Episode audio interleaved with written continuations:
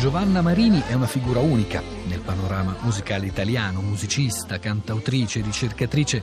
Giovanna Marini comincia ad avvicinarsi alla musica popolare grazie anche all'incontro con personaggi del calibro di Roberto Leidi, l'etnomusicologo, o intellettuali come Pasolini, come Calvino. Legatasi dapprima al collettivo del nuovo canzoniere italiano, in seguito comincia a frequentare il Folk Studio di Roma, dove conosce alcuni tra i rappresentanti più validi della nuova leva di cantautori, un nome per tutti, quello di Francesco De Gregori, con cui nel 2002 pubblicherà il disco Il fischio del vapore. A metà degli anni 70 fonda la Scuola Popolare di Musica di Testaccio, nel quartiere di Roma che ha questo nome. Nel 1976 dà vita alla formazione che diventerà poi il suo quartetto vocale, quello con cui incederà diversi album, compierà lunghe tournée in Italia e all'estero. È del 2006 invece la sua autobiografia. Una mattina mi sono svegliata pubblicata da Rizzoli. Siamo arrivati, addio compare, vado alla casa del popolo a cantare. Questa sera non si balla per colpa mia, c'è un'atmosfera di carestia. Non dibattono, scappano, non si può sapere cosa ci può venire in mente di dire. Finire bollati per sempre da cinesi sono scherzi da preti proprio in questi paesi. Io can signore, fate presto a uscire. Chi è quell'incosciente che ha toppato alla porta? Permesso, permesso, fate passare. Sono lavoratore e devo andare a dormire. Sono lavoratore e devo andare a dormire. Pensa a Cagliari dove i lavoratori hanno passato sette notti di fila a discutere e parlare delle lotte da organizzare. Penso in Sicilia che volevano imparare tutte le canzoni perché possono servire, di Puglia che di notte incontro un ragazzetto visto prima te. Ecco, io posso continuare ancora così per un'altra mezz'oretta, solo per raccontare. Con una canzone fatta di parole di un minimo accompagnamento musicale che sembra potrebbe sembrare rap, ma invece è nata molto prima del rap. Beh sì, queste risalgono agli anni 60. All'epoca raccontavo tutto così. Ed era un modo nuovo di raccontare Giovanna Marini? Per me non era nuovo perché io venivo dall'America. Ero appena tornata dall'America e lì andavamo nella chiesa battista perché di domenica lì si va tutti in qualche chiesa, cioè di, di tutto, cioè le, c'era la, la reclama alla televisione che mi stupiva tanto. E quella battista era quella dove andavamo con piacere perché i bambini si divertivano moltissimo perché si cantava si cantava tutto il tempo, si ballava, c'erano la, la, la, i neri con l'organo, e si è tutti attorno all'organo, all'organo, e questa enorme matrona piazzata con l'organo sulle ginocchia che cantava There's heaven and gold and heaven and gold e tutti ballavano. Persi le forze mie, persi l'ingegno, la morte m'è venuta a visitare e leva le gambe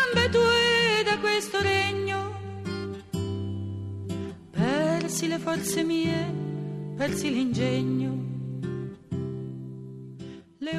L'incontro con la canzone popolare, lei l'ha raccontato tante volte, però ci piacerebbe risentirlo dalla sua voce, si deve niente meno che a Pierpaolo Pasolini. Lei veniva dall'esperienza di musica classica, di sì. musica seria, come anche si sì, chiama. Sì, devo dire che la prima volta che ho sentito la parola cultura orale, il termine, eh, l'ha detto lui, infatti gli dicevo: Ma che cultura orale? Se cultura è scritto, dimostravo molta ignoranza. E lui, infatti, cercava di, di spiegarmi e mi ha detto: Vai a Milano e lì incontrai Roberto Ledi, Giovanna Daffini, che era la mondina che cantava tutti i canti, compreso il Bella Ciao, e lei che ci ha rivelato tutte le canzoni. E lì ho incontrato questa nuova musica che nelle note è uguale, anche nelle forme armoniche, a quella classica. E per me era un mondo totalmente nuovo e ho deciso di mettermi a studiare proprio quello. E anche i testi? Sì, perché i testi sono testi spesso di narrazione, spesso di lavoro, comunque sono canti rituali, sono canti che si legano a una funzione, come diceva De Martino, non c'è rito senza la funzione. E quindi quando io chiedevo a una donna, uh, tu sei bravissima, mi hanno detto che fai anche la piangente per i morti, mi fai un pianto? E lei dice, eh no, se non c'è il morto ci sono dei tratti linguistici o comunque di struttura che caratterizzano il brano di tradizione orale rispetto alla canzone sia pure pop ma nata per iscritto? Sì, sì, sì, io direi che ci sono perché la canzone quando si parla di modi veramente contadini. La forma canzone è già una via di mezzo fra la cosa per il contadino, nata nel mondo contadino, e la cosa cittadina, perché il cantastorie vuole farsi capire da tutti e due i mondi, quindi usa la forma canzone che è quella più comprensibile. Ma se noi pensiamo ai canti della campagna, i, le consonanti e le vocali alternate formano le parole e il contadino le usa anche se non hanno un senso preciso, ma perché gli facilitano l'uscita della, della voce. Per esempio dicono dei ma e degli a, degli, delle, delle vocali che aiutino l'uscita. Quindi, per esempio, uno sente sempre dire eh, ma Gesù Cristo va alla colonna, ma Maria lo piange, ma e c'è sempre una ma iniziale e quella è per l'inizio, per iniziare, capito? Le parole sono spezzate perché sono usate per indicare il ritmo e anche l'entrata dei cori. Io, per esempio, se faccio eh, Lombarda, donna Lombarda, se vuoi venire al ballo con me, o Lombarda lombarda, donna lombarda, se vuoi ve.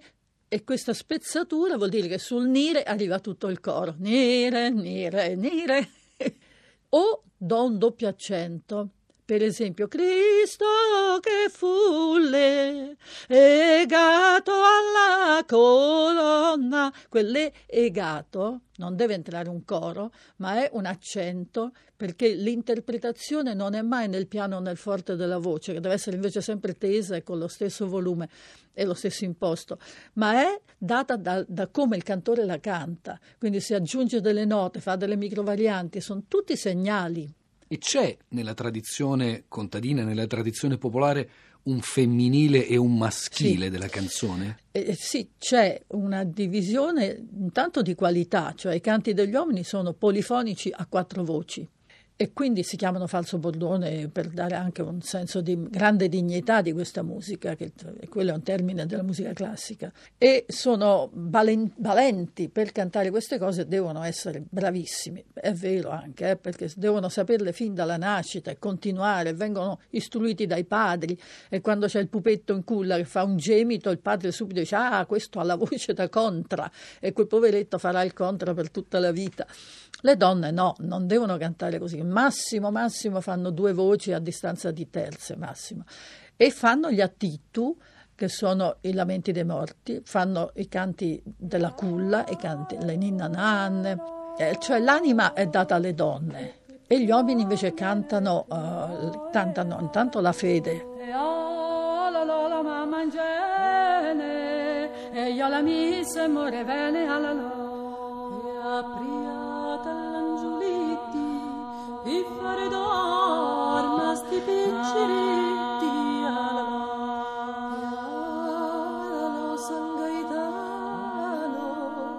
Ma il femminile che entra in un mondo maschile, lei citava prima le mondine, è anche il femminile dei canti di lotta. Sì, sì, le mondine per esempio hanno molti canti di lavoro per andare insieme al ritmo, tanto che il caporale stesso distribuiva le file in modo che ci fosse sempre una donna che tirava la voce, cioè che iniziava e le altre la univano e tutte al ritmo perché file di 200 che devono andare insieme se nascono le piantine sparpagliate, se no. E però sono anche i primi gruppi sindacalizzati le donne, sono le, le mondine.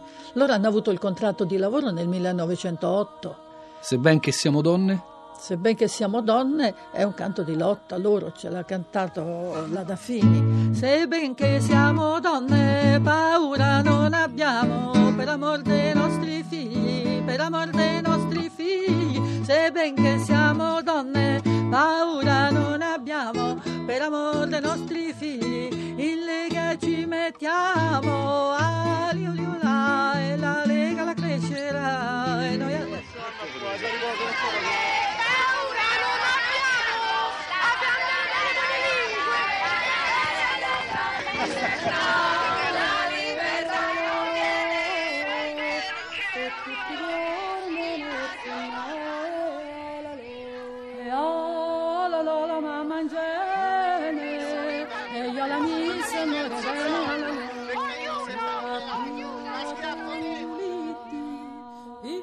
Il mondo della canzone nel quale lei si è trovata all'inizio della sua esperienza era anche quello un mondo in gran parte maschile. Penso al fatto che la musica popolare italiana aveva fino agli anni 60 grandissime interpreti, ma quasi nessuna autrice di canzoni, né di testi né di musica, è qualcosa che forse poi comincia negli anni 70 con Gianna Nannini. Gianna Nannini, sì. Io trovo che Gianna Nannini è quella che ha fatto dei bei canti che si possono dire canti femministi o femminili, insomma, dove parlano proprio de- della situazione di una donna, una donna innamorata, una donna che lavora. E se no, è vero, i canti li facevano gli uomini. Mi ricordo che nel gruppo nostro eravamo tre donne, Caterina Bueno, Sandra Mantovani ed io, e tutti gli altri erano tutti uomini, sempre. E che scrivesse canzoni ero io. E la sua esperienza di autrice di testi come nasce, sia dal punto di vista dell'ispirazione sia dal punto di vista tecnico, Giovanna Marini? Io mi sono interessata molto sempre, non lo, non lo sapevo, eh, adesso mi ci fa pensare lei, alla forma parola. la parola mi piace perché dalla parola esce il canto. Infatti ho messo in musica Montale, Leopardi, però questi ora tardi e Dante perché mi appassionano proprio vedere come loro stessi sono musicisti nel comporre il verso. Che impressione le ha fatto sentire in Parlamento Boia chi molla? A me ha fatto un'impressione terribile, devo dire. Sì, erano, eh sì, era il 1972 quando facemmo quella manifestazione bellissima. Si reagiva a una sommossa di estrema destra. Eh sì, erano tutti fermi sul palco e hanno finito di parlare e c'è stato silenzio, continuato silenzio, ma nel silenzio si sono mossi. Piano piano hanno incominciato a camminare ed è stata una, un'impressione. La canzone lei quanto tempo dopo l'ha scritta? Eh, ci ho messo tanto. Nel 74 l'ho cantata la prima volta. Due anni ci ho messo. Andavano col treno giù nel meridione per fare una grande manifestazione il 22 ottobre del 72. In curva il treno che pareva un balcone, quei balconi con la coperta per la processione, il treno era coperto di bandiere rosse. E allora, signor Presidente, che cosa abbiamo voluto? Cosa avete voluto? La parità di diritti. Avete cominciato a scimmiottare l'uomo, voi portavate la veste, perché avete voluto mettere i pantaloni? Non l'abbiamo chiesto noi questo. E allora purtroppo ognuno raccoglie i frutti che ha seminato.